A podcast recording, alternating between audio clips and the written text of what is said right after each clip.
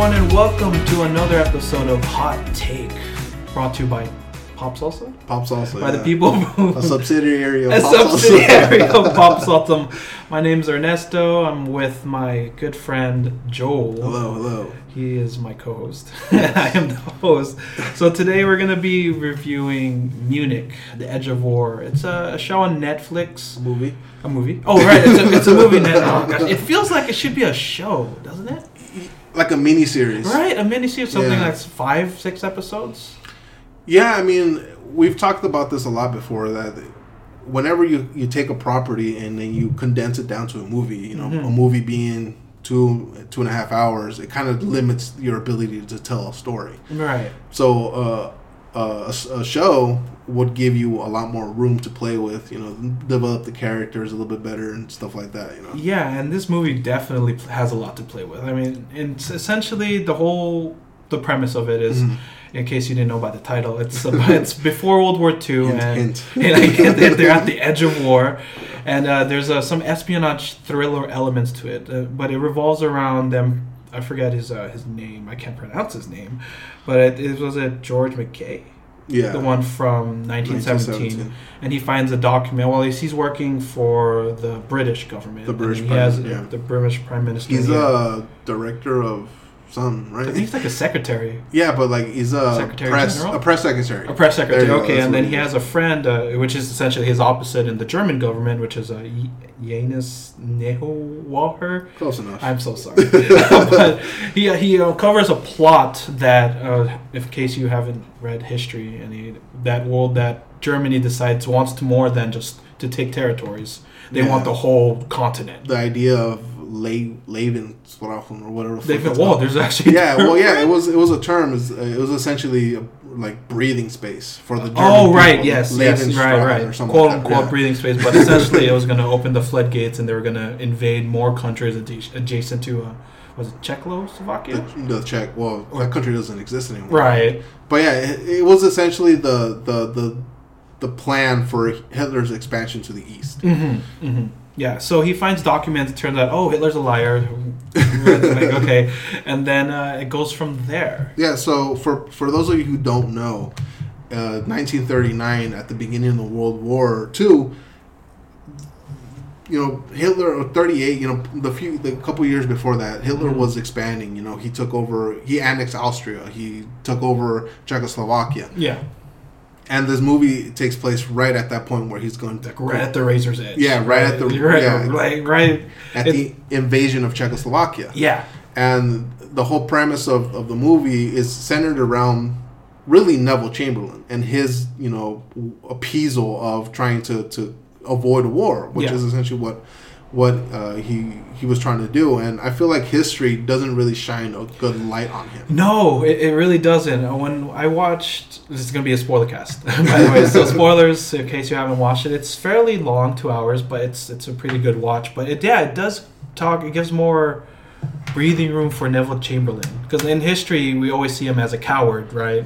Yeah, for not wanting to stand up to Hitler. Right, and it's like something that's the writings on the wall, but it does give more insight on what he, why he doesn't want war. Yeah. So this movie is based on a book, and it's completely fictional. Yeah. It uses the, the the the those points in time as the backdrop for the story. Um, but yeah, we, we could just look go back in time and, and see you know countless of document documentaries, Mm. docu series, and history books and stuff like that Mhm. that kind of do paint uh, Neville Chamberlain as a coward Yeah. because he his refusal to to stand up to Hitler, and then we have Winston Churchill in the background, be like, no, we gotta stand up. to Yeah, like we want war, like right, yeah. right, And, and we were talking about this a little bit beforehand. How he, one of in the in the movie, it kind of paint it kind of makes him out to be like one of his big regrets is that he wasn't able to fight in World War One Mm, because he was too old yeah, and no wait too young he was too young. too young and then he couldn't fight in World War II because he was too old Right, right. and um, he. He kind of says that he, he wants to avoid war at all costs because he's seen the, the carnage that the First World War caused on not only his people but like essentially the world. Yeah, and, and like he talks about his friends coming home and like they're not they're not as they used to when they shipped out, and it's it's it's something that I didn't know I needed. like some context on Neville Chamberlain because it's always World War II and has these images of good versus evil, right? Yeah. These, these Clear. clear, Clear as clear as you could possibly right, right, good versus evil, and there's not there's no gray with it. And Neville Chamberlain does a good amount of he wants he doesn't want mothers to lose their sons Mhm. kind of thing. Like who wants that? Who wants the war? And it seems like for the most part in the film the people reciprocated. Yeah. Right? They they're like they weren't they were in one scene there were like, like we want war, we need war, but then when he did his press conference and he did more he elaborated more on it, they seemed like they sided more with him. Well, yeah, you have to take. They have to take into consideration that the end of World War One, which at that point was really the the the first industrial war, and it became like Yeah. it, it became like I've heard I've heard stories and, and read papers and seen document document documentaries documentaries. I don't know why I can't say that word all of a sudden. Uh, where essentially at the beginning of the war, people lined up like in the old days, like in cavalry days, were running Right. like charge and Yeah. stuff like that. You know, Yeah. even with Russia at the beginning of that war, they still had like horses and buggies and shit like that. right, right. So they didn't have the. It wasn't mechanized. It Right, wasn't right. mechanized. It was the horse-drawn artillery carriage. yeah, and that's why for for the longest time in in, in that war, Germany had the upper hand Yeah. until essentially they starved them to to surrender. yeah. And uh, have, did you ever see Hacksaw Ridge? No, I haven't. No. So there's. Hacksaw Ridge is another World War II movie uh, Mhm. Mel Gibson directed based on a true story. This one was actually based on a true story. and uh, Hugo Weaving plays uh, Tom, not Tom, uh, Andrew Garfield's the, the titular character's dad, and he fought in World War One. Oh, I see. So when the the sons decide to enlist, he's like, "No, I do not want you guys to do this." Because he knows exactly, and you could tell he's like drinking, he's fucked up, he's got a limp, right, and all that shit. right. Oh, So you can see that he his character has been through the shit, and Yeah. he doesn't want his sons to go through that. Yeah, and same with uh, Neville Chamberlain. Mhm. He's seen. And technically, he hasn't served, but he's seen the outcome of it. Yeah, he's he- seen when Charlie goes down. Right. yeah, he sees. So Jeremy Irons is Fantastic. Is, is oh, gosh, he's so good. yeah, it kind of just makes you wish like. I wish he had a better Alfred to play. more Yeah. of more of that SAS Alfred, like the new revamp of Alfred that happened a few years ago. I wanted to do combat stuff as Alfred. I would have loved him to like say Superman comes in and then he just you know has a shotgun. He knows it doesn't work on Superman, but he's gonna give it his best try. yeah, or something like that. So he's great. I mean, the whole cast, Very. even the German counterparts, which is something that this is a it's a German British drama film, yeah, and it's it, fantastic Yeah. all all throughout. Um, George MacKay, who plays uh, the Hugh Grant. I don't I don't want to say he's the like the lead because it pretty much revolves around three or four leads. yeah yeah uh, fantastic. He was in 1917, and he has this face of like sheer terror at all times. right? Especially there's one scene where uh, he's following his friend, which I forget his name.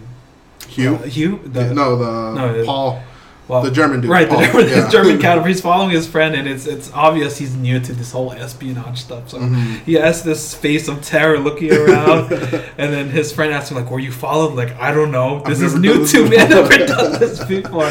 So it's uh like in 1917, it's a great technical film, right? Yeah, There- very there much wasn't so. really an opportunity for him to do his acting chops, other than look terrored or terrified or scared. True. That's true. But here, he he does feel like he's you know he's a family man trying to do good for his country, but also he needs yeah, and then especially like he knows what the, they're on the cusp of. yeah Like more he, than peop more than most, right? yeah, more than more than anybody. Yeah. Because he, there's a scene where he he leaves the the I would just call it the office of the prime Yeah. minister's office, right? Downing Street, right? Downing Street, yeah, but I guess like here would call it like the Oval Office. or Yeah, something. you know, some, is- the situation, room, some shit like that. Whatever their equivalent is. Which I'm still weird about. It's it's uh, it's not a critique to it, but it's just you know our seat of government is this illustrious building, but obviously well defended. yeah, And then there's this kind of just a like flat alley. yeah, an alley, right? Multi-tiered flat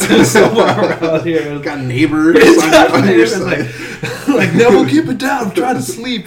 Yeah. So he he leaves that um his office to go pack like an overnight bag, Mm. and you could see the terror in his face, but he can't tell his wife why. He said, "Take the ki- take the chi- children, go, go away," something like that. Yeah. And I kind of had the feeling, or that she was gonna be like, "If you, if you leave, I won't be back here," or something like that. Yeah. But I don't know if that was the case in 1930s England. right. uh, you chose your country over me. I don't. Yeah. Yeah. I don't. I at first I, I didn't really care much for that plot point. Mhm. You know, like oh, I'm at home. Obviously, my work is consuming It my does. life. It does feel kind of shoehorned in. Right. Yeah. And then at the end, it's like I'm sorry. It's it's all good. like She's like, "We've avoided war like for the time," right. Yeah. which is haunting. I, I love that part because it, it gave me chills because like I think I'm gonna enlist enlist to the RAF, RAF. and I was like, What? no, like you already know what's gonna happen. Yeah, it's it's it's crazy. That whole how it turns out that that plot subplot of him, you know, dealing with his marriage that's on the rocks to say the least, and Yeah. because he can't divulge any of the secrets because he works pretty high up in the in the British government. Yeah, So to not be marked as a traitor or to be um, cause any mass panic, he decides to to have his wife and children go to the country. I think is what right. yeah, like some away from the city center, Yeah. which is the most likely the place is gonna be attacked, if Yeah. any. Yeah, But the the dude who plays Paul, Janis Newher, yeah, it, I don't know how to say your name, dude. So I'm All sorry, but pretty well done. Well done. Yeah. with fantastic. Hats off to you, man.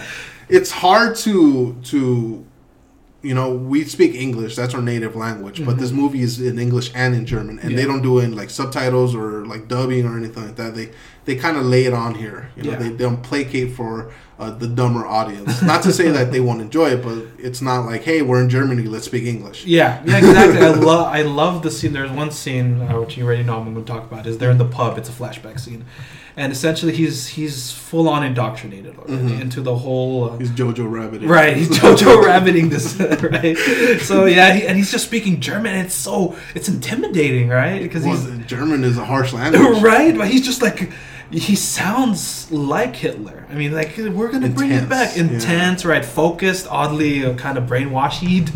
But yeah, it, sure. they, they don't they don't. Sk- I love that about films like that. They don't skim on the language. Mhm. Right? They even at some point they use it as like a barrier. Like Mhm. he goes back at so he goes back to the same pub, and he's like, speak English. They'll, don't speak German because they'll understand him and stuff Yeah. like that. The stuff they're gonna talk about.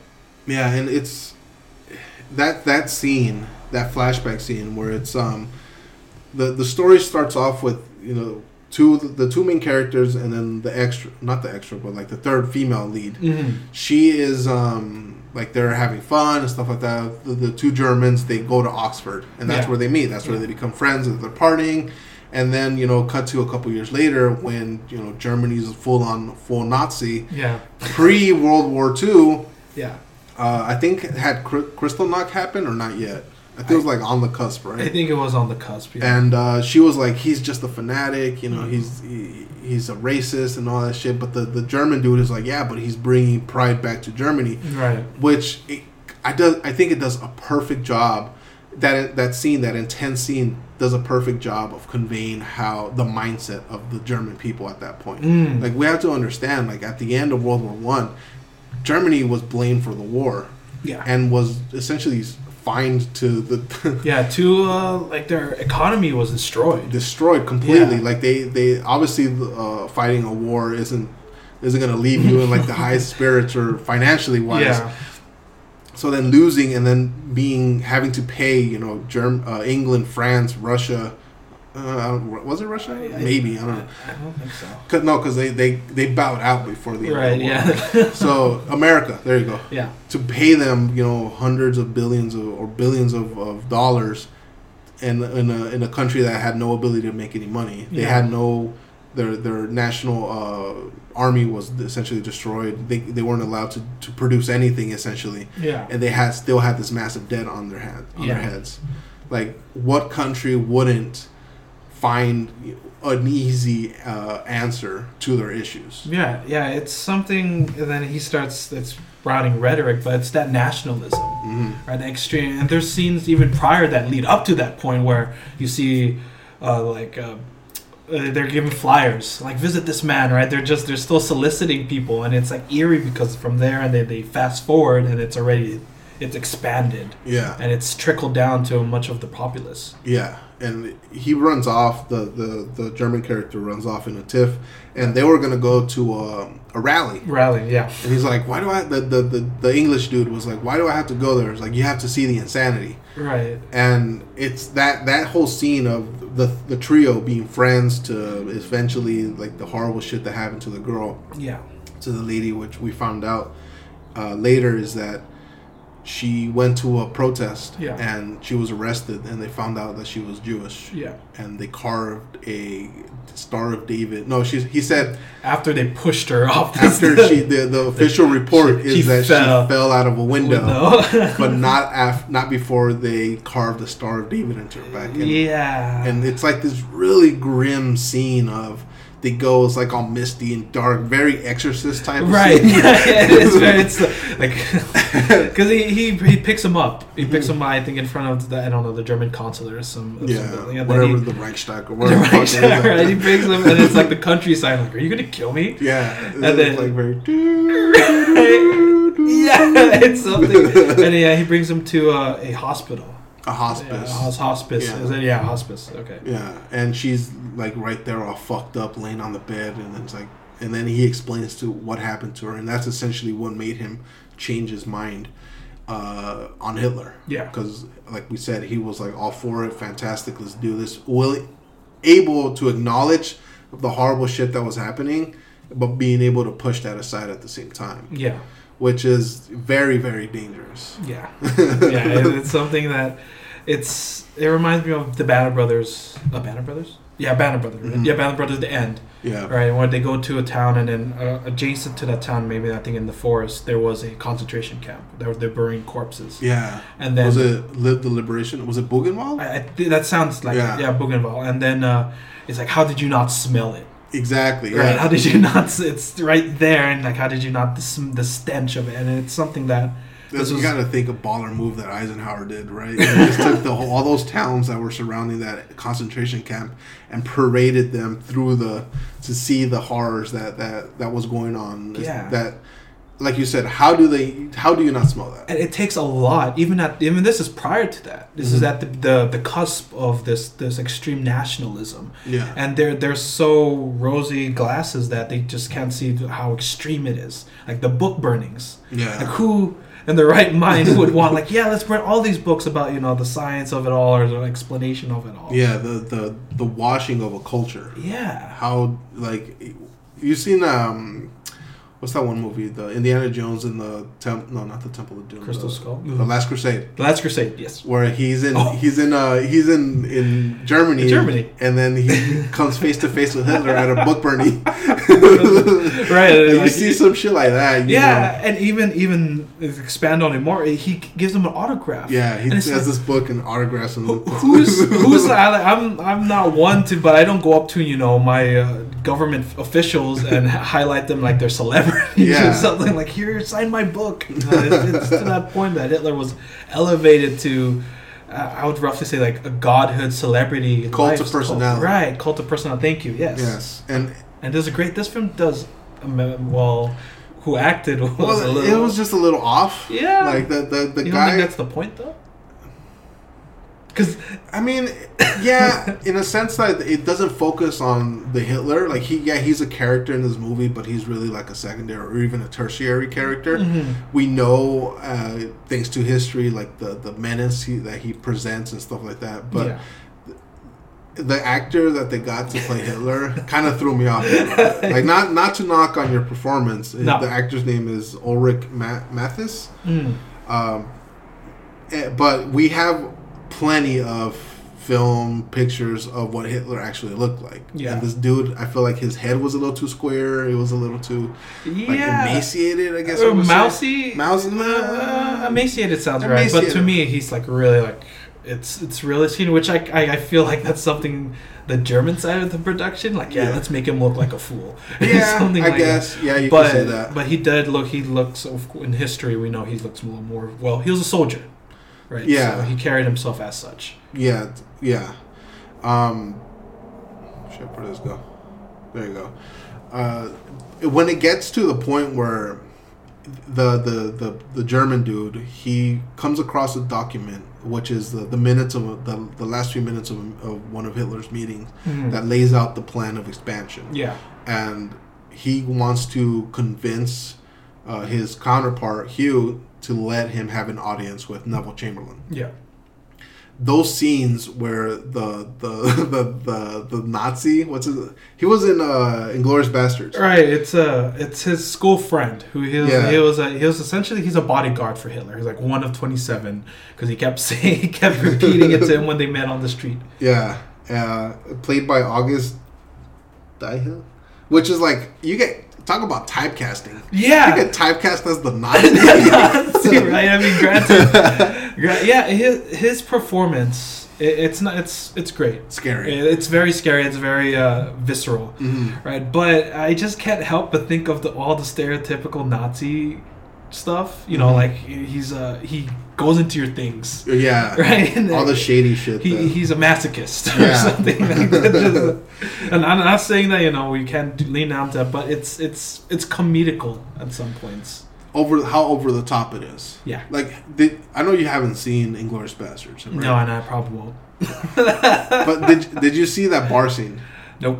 You should watch the bar scene. The, Because all right, so I've seen the beginning part where uh, Hans, Hans- yeah. is that him? Hans Landa. Yeah, he comes in. I love that part, and then I stopped. Well, okay, so there's a there's a scene in um, when they when they first developed the plot to to kill to assassinate Hitler.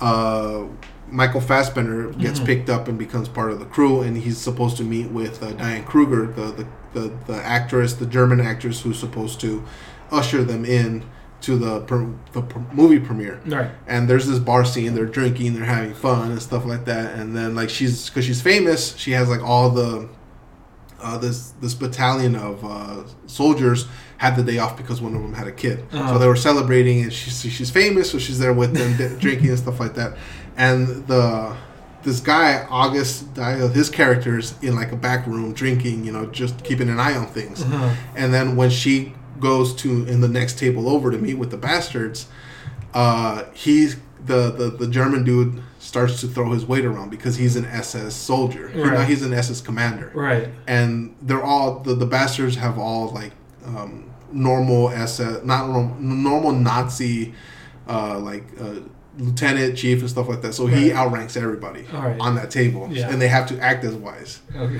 So then they it just it becomes this dialogue of like they're speaking German, and then when shit hits the fan, it's be- it's a beautiful scene, dude. I don't get how you don't want to watch that movie. it's it's fantastic and it's he- tense. Right. So he, Tense he, he seems like he brings that into this. Yeah, Right. Especially when he they're they're taking a train to Munich, uh, the German counterpart of Hugh, Mhm. and uh, yeah, he goes through his stuff, and it's like it's and he's like, "Why are you acting like this? I'm supposed to go through your stuff. Yeah. and it's my job or something like that." It's very like really. yeah. Like I guess he would have he would have uh, thought that because they have a friendly-ish relationship, he would want to be there. Yeah. You know? He even congratulates him, like, "Oh, congratulations, everything's in order." As I ransacked your bag and look for, you know, incriminating. Yeah, I go through your shit and I'll clean it up. yeah, right. He does. He just leaves after that. Yeah, and he's uh, yeah, he's a he's, he's typecast as that character.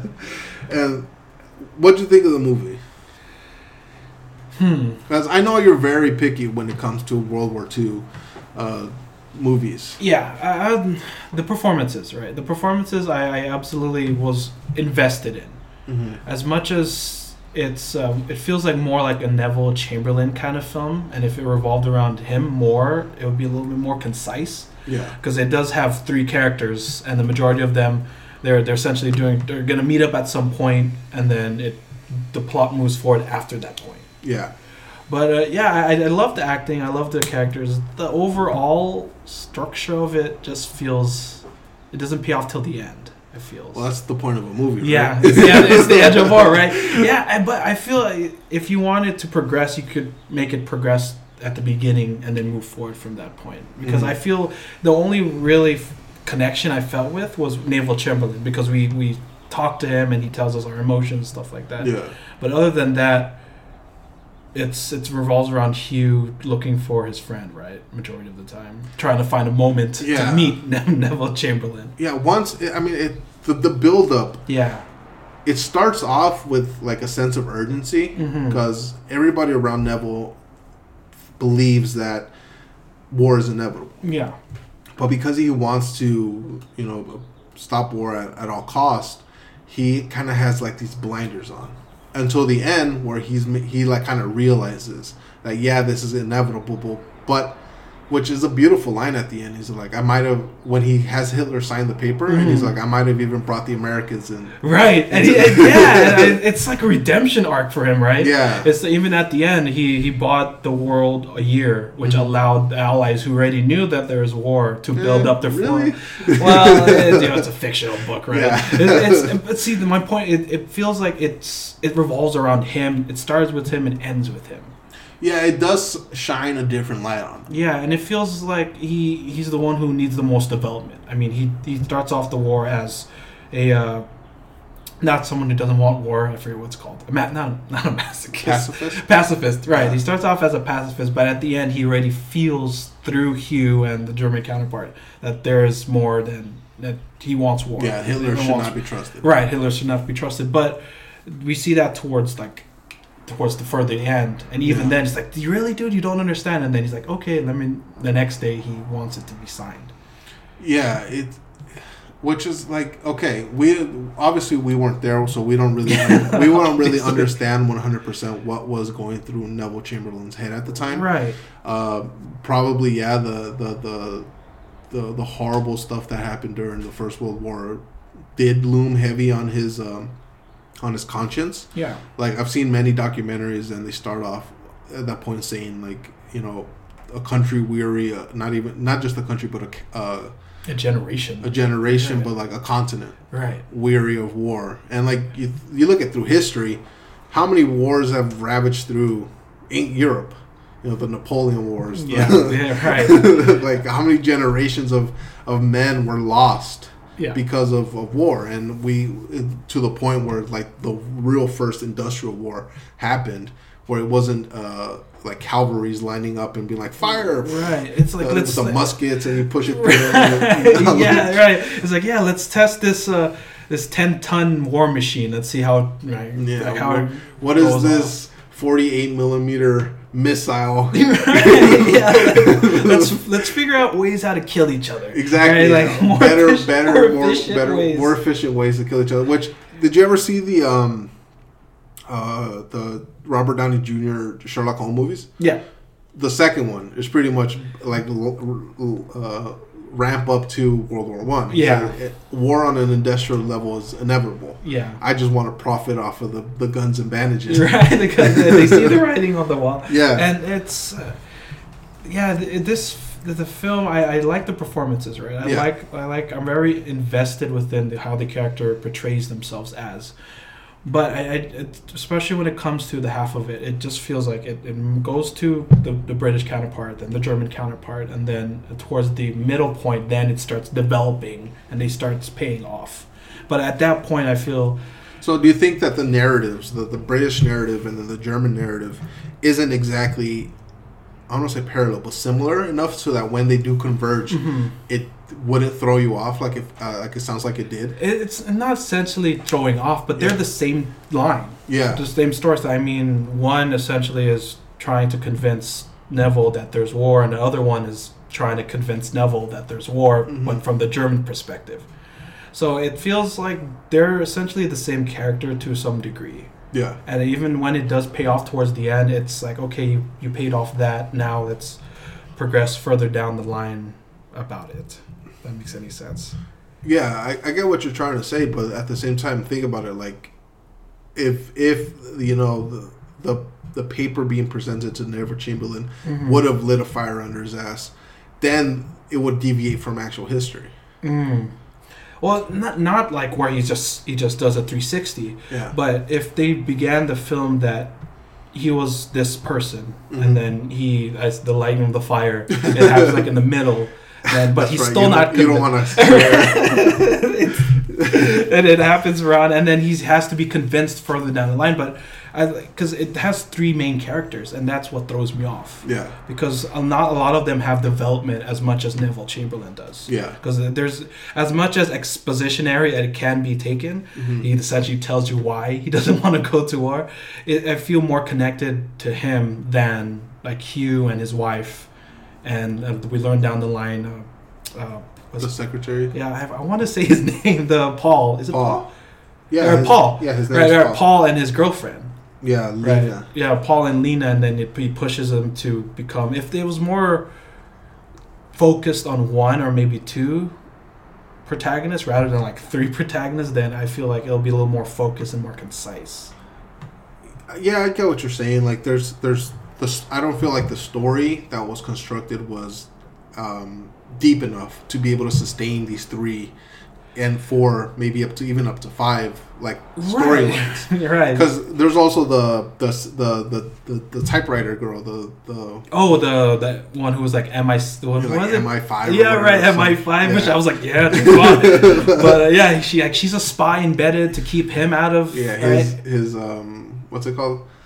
It's like her uncle or something. Yeah, her uncle sent him to keep an eye on. Right. Sent her to keep an eye on him. Right. But there's a word for that. The Uh, bodyguard. not the bodyguard. And the- I. but yeah, it, there's that storyline, Yeah. right? And then you have the the the shoehorned wife. You feel like okay, that's that, and it pays off at the end. uh, yeah. And then you have Lena, which we don't learn until the end, where he's like, "Oh, this is why I became. I, I want to work against. Yeah. I'll stay with which is- Germany." it's still sad. Yeah, it is sad. It's, it's definitely sad, but Yeah, I like Yeah. the um. the end. Yeah, it was. I like the movie. hmm I, I like how tense it gets at, t- at points. Like when he, uh, the the German bodyguard is going through uh, Hugh's uh, belongings, Right. and he ha- he just clumsily leaves this document in a drawer. Yeah, and he congratulates again. He He's like pat on the back. I looked through your stuff. yeah, and you believe that he, the German uh, officer, found the documents. It's like, Yeah. oh shit! Now the the the, the uh, Paul is in trouble. Yeah. So he kind of forces his way into the private meeting with Hitler. Uh, to you know, warn him, hey, they have the document, and he's trying Yeah. to scribble not so discreetly. Yeah. like, they have the document. Yeah, yeah, and he has a gun out, right? Yeah. And it's very tense and all. Like, granted, it's it's that's more towards the, the performance of the actors. Like, Yeah. he's sweating, he's shaking. Like, I'm I'm completely invested in these characters, Mhm. but surface level, deeper than that, I don't I don't really think much of. Nah, I mean, yeah, I, I guess like what you would want to, the way you see it is, um, it didn't. The the characters, the three main characters, it was it wasn't focused enough, right? Yeah. To, to- on their story to be like, yeah, aside from the surface level type of things, like yeah, if maybe if they would have developed more the the, you know, the reason why they kind of weren't talking to each other because they it, it went what like ten years or something. right. Yeah, they they No, not, not Oh, ten years. Because that wouldn't make sense. So was it like like three? I feel like three or four years, yeah, three or where they years, didn't yeah. talk to each other because of the po- politics, Right. Which is, And even then, like, uh, we, we, we touch with these characters and they love each other. You know, they're friends. They're smoking the same cigarettes. You're like, yeah, they're all. And then it just fast forwards. callback. Right. and then the callback. and then they fast forward to like three years later, Yeah, and then they're still separated. And like you would think they would combine together to do this uh, this one objective, right? But they Yeah. they're separate until towards the end of the film. yeah, and I like that they, they kind of has elements of the spy game Mm. of um, even though you have a higher up, there's another higher up telling you not to tell your higher up on your the mission, your the side quest you're sent on. right, right. Which that actor for the PM, I, I, I don't remember his name, but the one who went with him to Munich is Uh-huh. actually in The Crown. really? Yeah, and he's uh he's the uncle of the Queen, her Ma- his Majesty, her Majesty, Uh, the yeah. Queen. yeah, I don't- and she's he's pretty good in that. And I, I just loved him when he was uh, like stonewalling him, like, yeah, just let for God's sakes let him rest or something like that. Very like proper very British proper- Uh, way to fuck off. Yeah, yeah, like, get out of my face, go rest, have breakfast tomorrow. What did you think of uh, Paul's the, the German lady that gave Paul the document? Her performance. her perf- uh, we didn't really see much enough for me Yeah. i mean it's I, I wanted to know more. the relationship between them, right? Because it was kind of are they banging? Yeah, I mean, like it's rated. It's very rated PG thirteen ish to like they're just kissing, and then the next scene they still have clothes on. Like, Yeah. oh, did you guys? Well, I mean, it's a different era, right. But what- Germany, that, oh, that's true, right? It's a different era. they're into weird but shit. It's Germany. so- but for her, yeah, her performance, it's uh, it's very. They just throw it out, and then they just don't really. They don't build on her in much anymore. no, she was basically just there to uh, give him the papers. Yeah, Like- she felt femme fatale to me. I don't know, eh, like her blonde hair and the way she carries Yeah, herself. yeah, Like she's she's a spy for the SS or something. yeah. But yeah, and I always I thought it was like, oh, she's he's she's cheating on the husband, but no, she The does. husband is shitty yeah. on her, so which kind of gives her the green light to cheat. Right? On him. Was a husband? I thought they were separated. Was he? Yeah, because she lives in like her own place, and yeah. See, I don't. Yeah. I don't. I, I don't know. Aside from her being the conduit to get the papers, Right. that character kind of just falls away in the wayside. You know? Yeah, it's the same with the wife. Yeah. I mean, the wife was made for him to have some remorse, and maybe towards the end, like, okay, I need to, I need to serve now, and be more active in my role. yeah, something for for which he's fighting for. Yeah. Um, it's kind of like it kind of reminds me a lot of Chronicles of Narnia, which is why.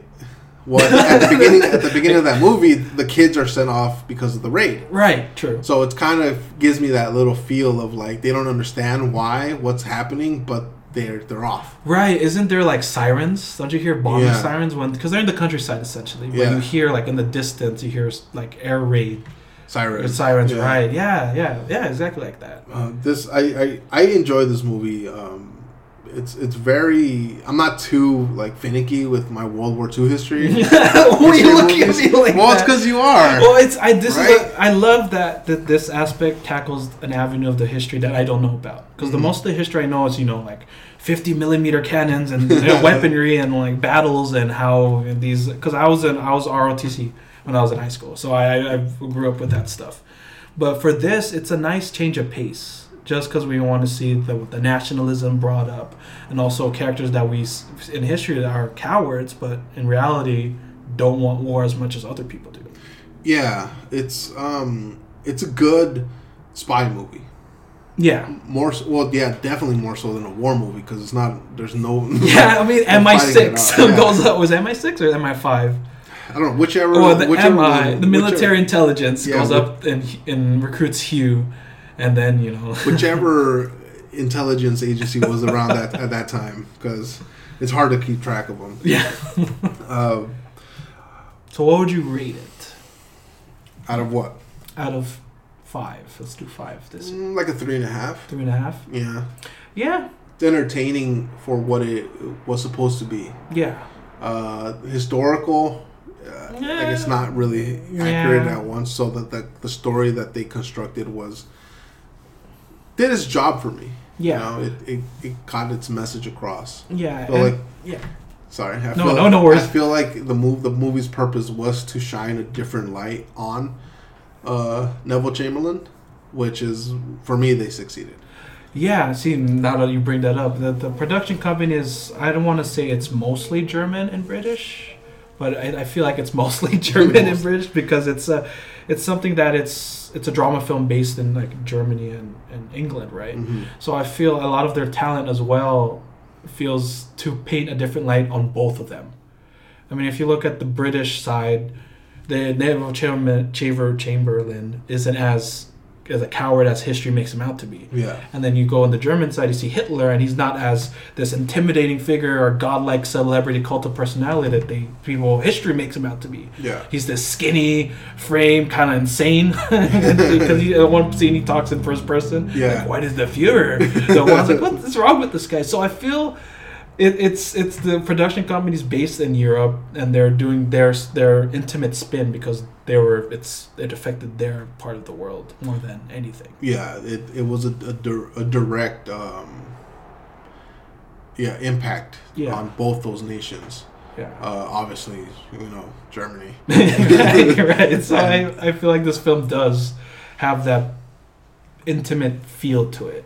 Yeah. especially when it comes to like, yeah, not all Germans were nationalists, as we saw with Paul, but not all people wanted. Well, he war. was a nationalist Yeah, he was, but until Right. his, girlfriend at the time. fell off and got Yeah. caught with. Had, Yeah, Had an unfortunate accident. Whi- which, as much as it makes sense for him to turn his nationalist ways, I, I do wish it wasn't something that had to be reserved towards the end yeah. to tie up Well, that it knot. was more towards like the latter half of the middle. It was all. It was definitely past middle point, midpoint, Yeah. but it was yeah closer to the end. yeah, it's like this is why I changed my ways or Mhm. something like that. Which I already felt that there's something wrong since Lena, or he tries to avoid the conversation with Lena. Like, okay, something happened to her and made you become this. yeah. You kind of get the sense that you know the the movie starts off with that trio, Yeah. and then when they when the the, the two uh, male characters are introduced, we're missing the third, the, Yeah. third, the third female character. So you're like, mm, Germany, and this time, Yeah, like she probably something like she got Jojo Rabbit in Yeah. or something like something ain't right here. Yeah. So what would you give it?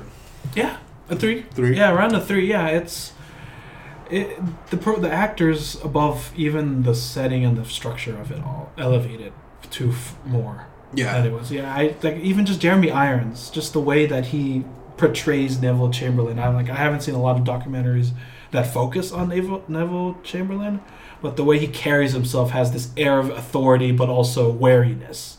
And then Mhm. like Paul and Hugh, they're they're so in the yeah. It's the performance of the actors is I I loved.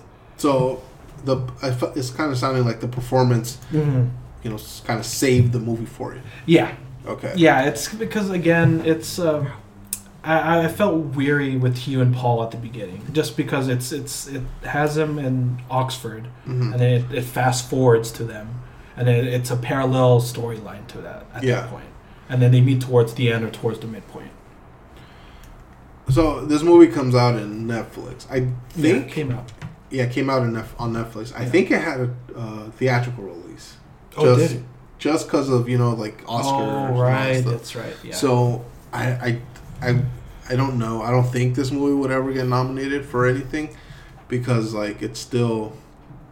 Well, they add the performances. no, I agree. Yeah. No, I, I I completely agree. As much as the Oscars is something that's just pat on the backs for the industry, yeah. it's something that all of the elements of the film have to be in a certain concise way. Not just acting can just save. You know, same as CGI can't just save any movie.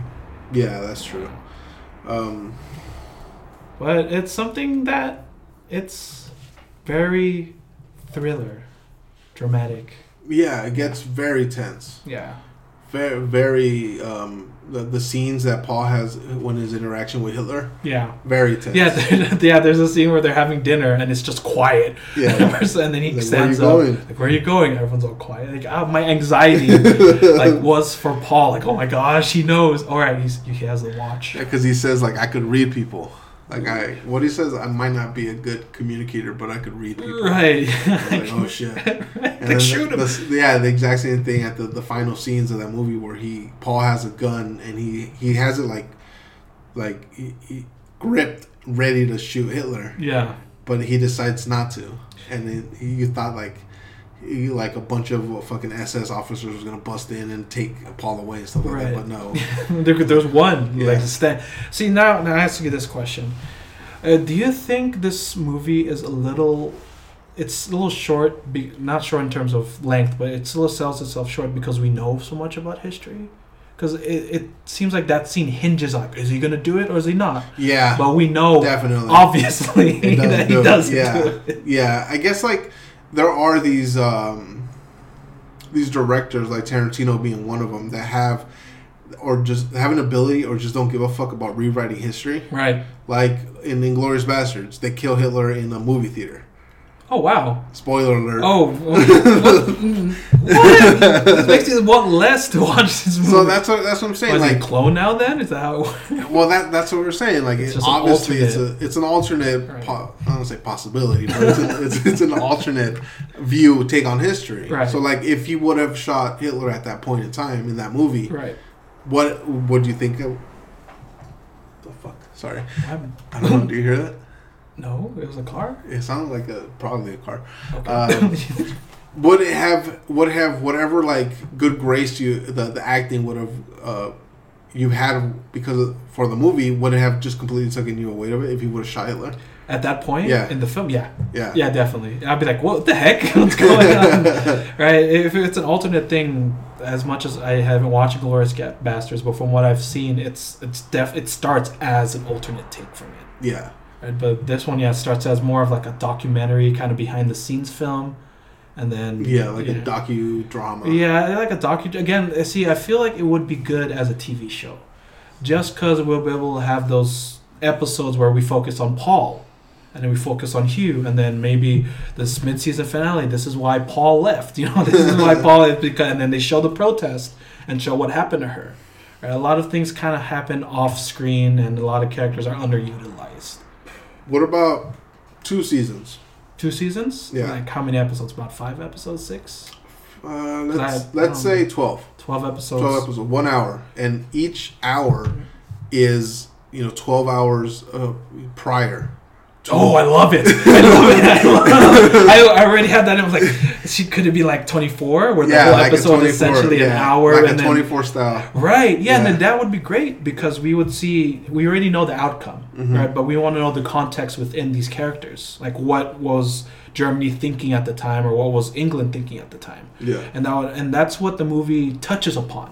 Mhm. Right, we already know how it ends. we already know their war happens. It was Neville not a happy ending. Right. and Neville Chamberlain leaves office. He dies two months later. right. Yeah. It dies too much later. And we already know, like, all of that buildup is it's not for naught because they kind of like, oh, yeah, we were able to consolidate our forces and build weapons and stuff like that. But we want to know the inside thinking of them. And they, Mhm. we only know that from Neville Chamberlain because we have a little more context.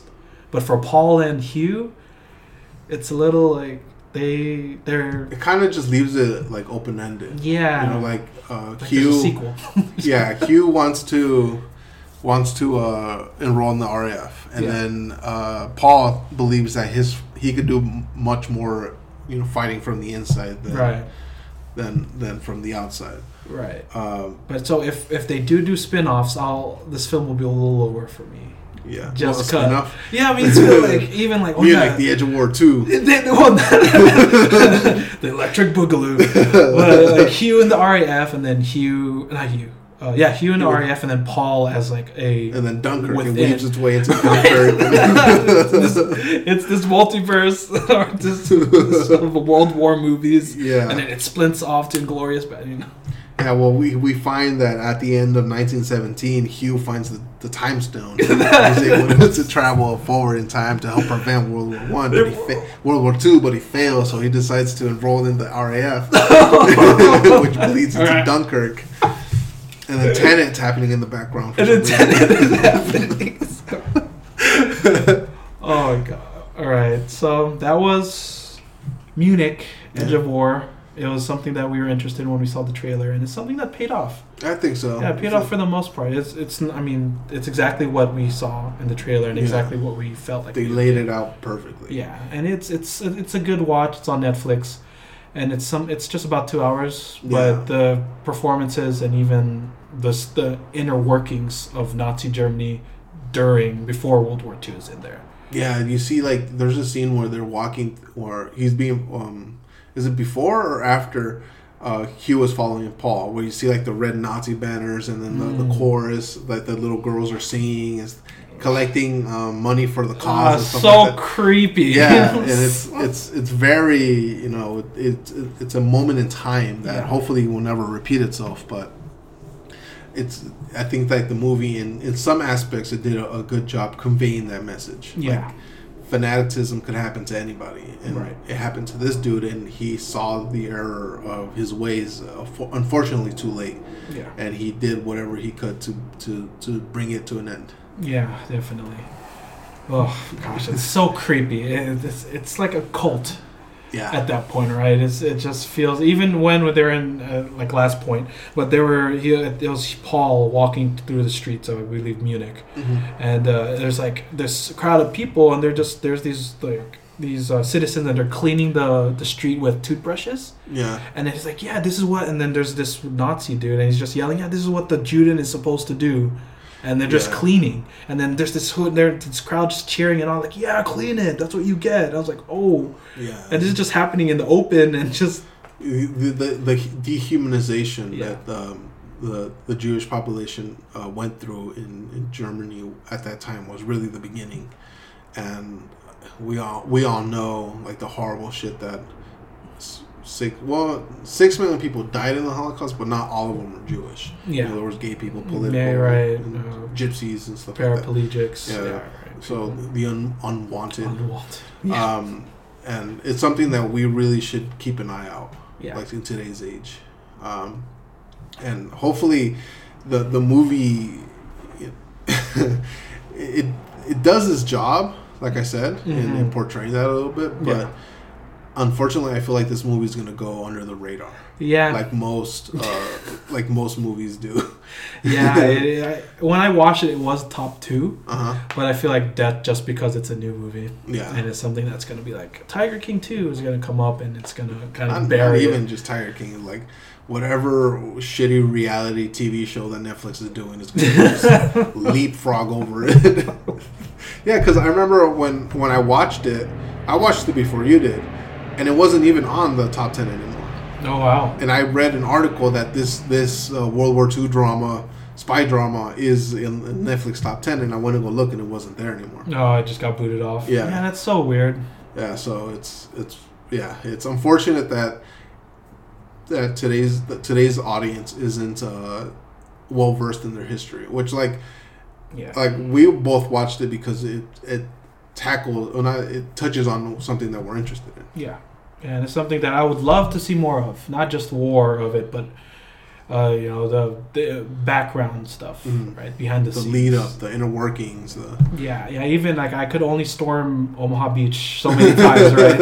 or you know, Dunkirk. Learn more about Dunkirk. yeah. Dunkirk was an interesting aspect. That there's never been a movie on. Well, in recent years, there hasn't been a movie on. Dunkirk. See, Dunkirk, that's an iffy subject for me because I would have loved to see the perimeter guards, Yeah, the ones that were holding off the German forces for them to evacuate. yeah, Because I would have loved to see, because there was that was an, just the whole defense of it. Yeah. They, was, they knew they weren't going to go like a back. mile, right? Yeah. Diameter on the shores. Yeah, Literally, then they had to do like uh, pontoon boats and fucking rowing boats to pick up the, the soldiers. Yeah. Right. shit like Yes. I would love to see something like that. As horrible as that sounds. Yeah. Which, like Dunkirk, Nolan, he's always fucked around with the the, the story timeline. hmm And the, the Dunkirk being one aspect of the movie takes place over an hour, the other aspect takes place over like three hours or something Yeah. like that. And then the, the third one takes place over 12, I think, I believe. Something around. Yeah. Yeah. Which is an interesting way to tell the story. But like you said, give us something more that we could not relate to, but more it's focused. yeah, a a little more little more- concise. exactly. Yeah, a little more concise and yeah. But that was our episode, Hot Take. Hot takes. Hot Take. I've been your host, Ernesto, and I've been with my co-host, Joel. Joel. You're to- See now I know how it feels. Yeah, there you go. my Joel. Uh, so next week, uh, we'll Our next hot takes? our ne- next hot take. What we're gonna watch? I don't know yet. Well, we'll talk about it. We'll update our social media. Follow us on the Twitters and the, Twitters. Substacks The subs. at uh, Pop Salsa. HQ. HQ at Pop Salsa HQ. So we'll see you next next week. That's been your episode of Hot Take. Take care. Thanks for listening to this week's episode. For show updates, follow us on Substack and Twitter. Links are in the description. You can find new episodes weekly on whichever podcast platform you swore allegiance to.